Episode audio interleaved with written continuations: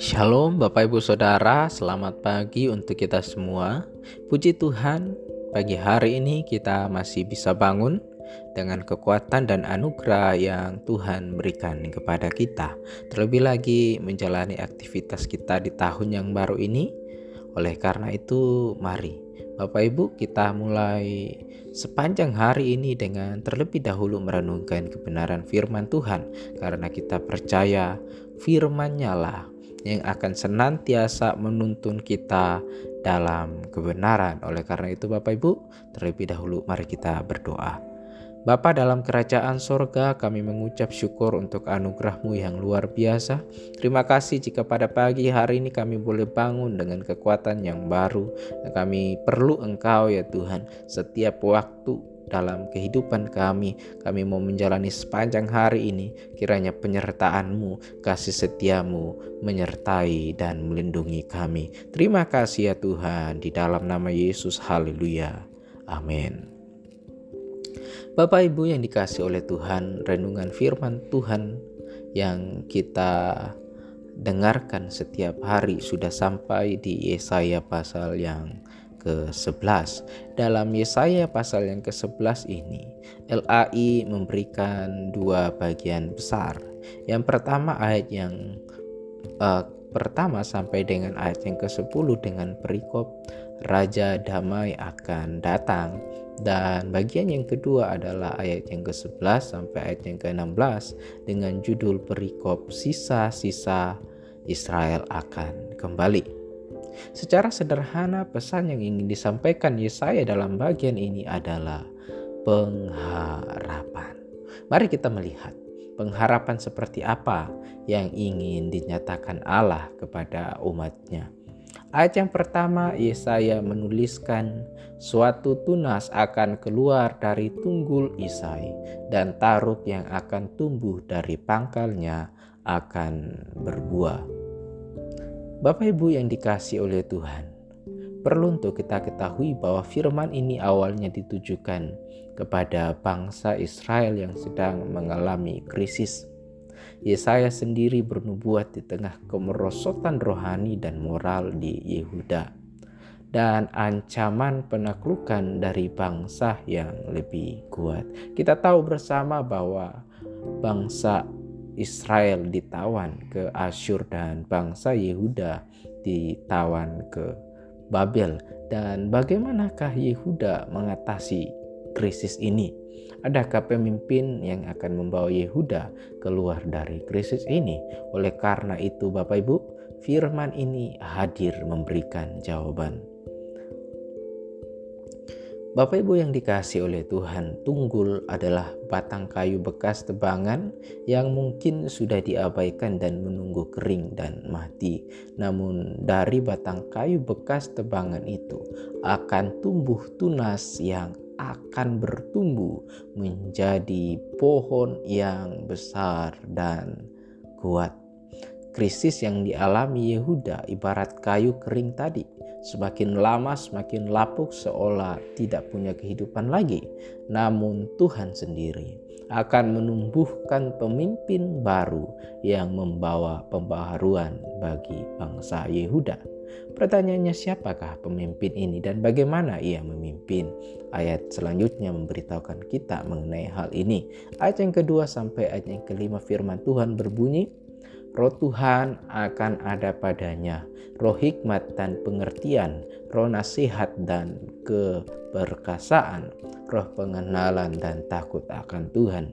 Ya, kesenangannya ialah takut akan Tuhan ia tidak akan menghakimi dengan sekilas pandang saja atau menjatuhkan keputusan menurut kata orang, tetapi ia akan menghakimi orang-orang lemah dengan keadilan dan akan menjatuhkan keputusan terhadap orang-orang yang tertindas di negeri dengan kejujuran.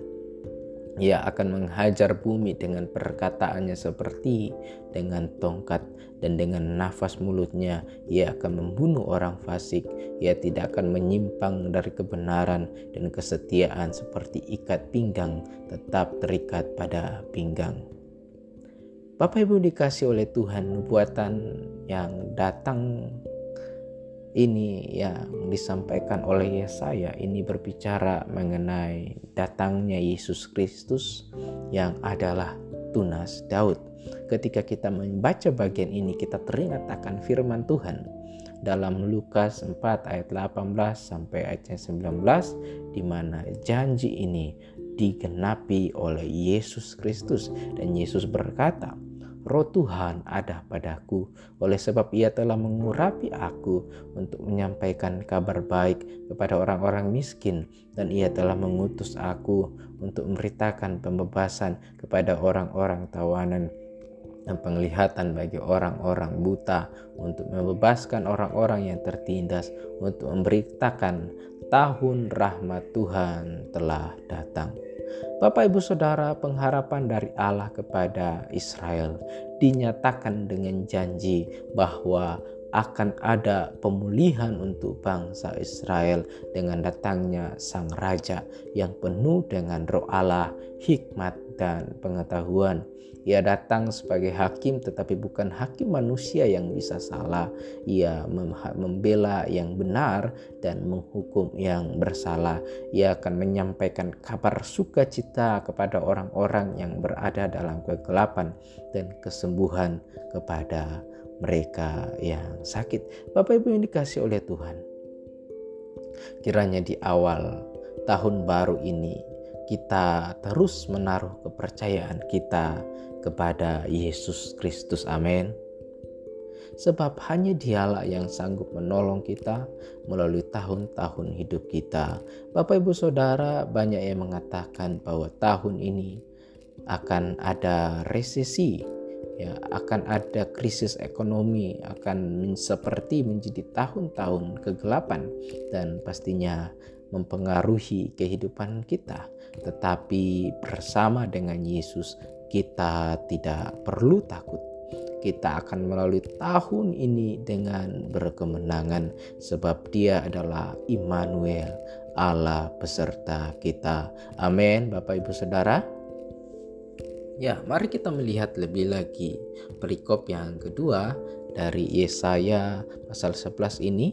Dan dalam Yesaya pasal yang ke-11 ayat yang ke-11 sampai ayat ke-12 ini berbicara mengenai sisa-sisa Israel akan kembali.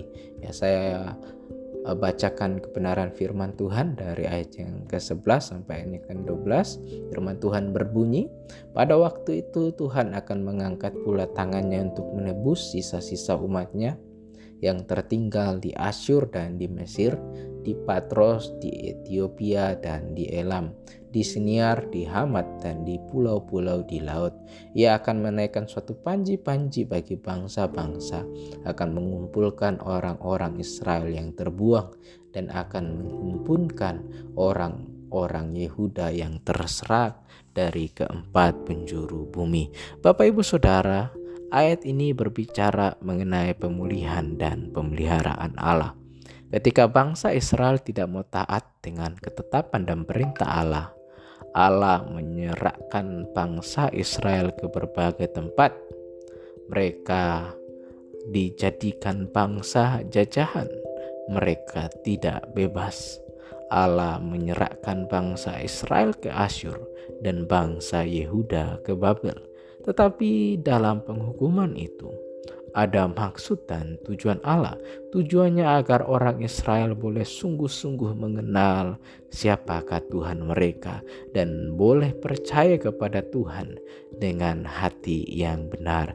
Dalam penghukuman itu, Allah memberikan kasih karunia dan berjanji bahwa ia akan mengumpulkan mereka kembali, membawa mereka ke tanah yang telah dijanjikan oleh Allah. Bapak Ibu percaya bahwa dalam setiap keadaan Allah turut bekerja. Amin. Ya, di tahun 2022 kemarin mungkin kita mengalami banyak kegagalan. Kegagalan dalam hubungan satu dengan yang lain, kegagalan dalam membangun hubungan dengan Tuhan, kegagalan dalam usaha dan kegagalan-kegagalan yang lainnya. Tetapi tahukah Bapak Ibu bahwa dalam keadaan demikian pun Allah tetap bekerja. Amin. Ya, seperti halnya ia memulihkan umatnya dengan berjanji untuk mengumpulkan mereka kembali di tanah yang telah diberikan Allah kepada mereka.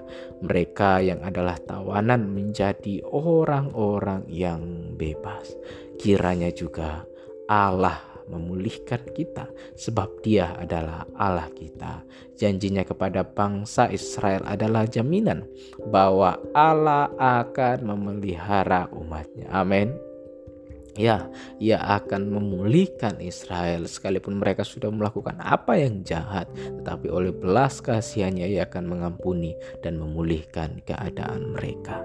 Bapak Ibu yang dikasih oleh Tuhan, kiranya di tahun baru ini kita melangkah dengan pengharapan bahwa Allah turut bekerja dalam setiap keadaan kita. Amin. Dengan demikian, apa pun yang terjadi, kita tetap kuat, kita tetap percaya, asalkan kita tetap mengandalkan Dia. Bapak Ibu yang dikasih oleh Tuhan, dari kebenaran firman Tuhan yang hari ini kita pelajari bersama-sama dari Yesaya pasal yang ke-11 ada dua hal yang kita bisa pelajari. Yang pertama, miliki pengharapan di dalam Tuhan. Lalu yang kedua, melangkah dengan pengharapan bahwa Allah turut bekerja dalam setiap keadaan. Amin, Bapak Ibu. Mari kita bersatu di dalam doa.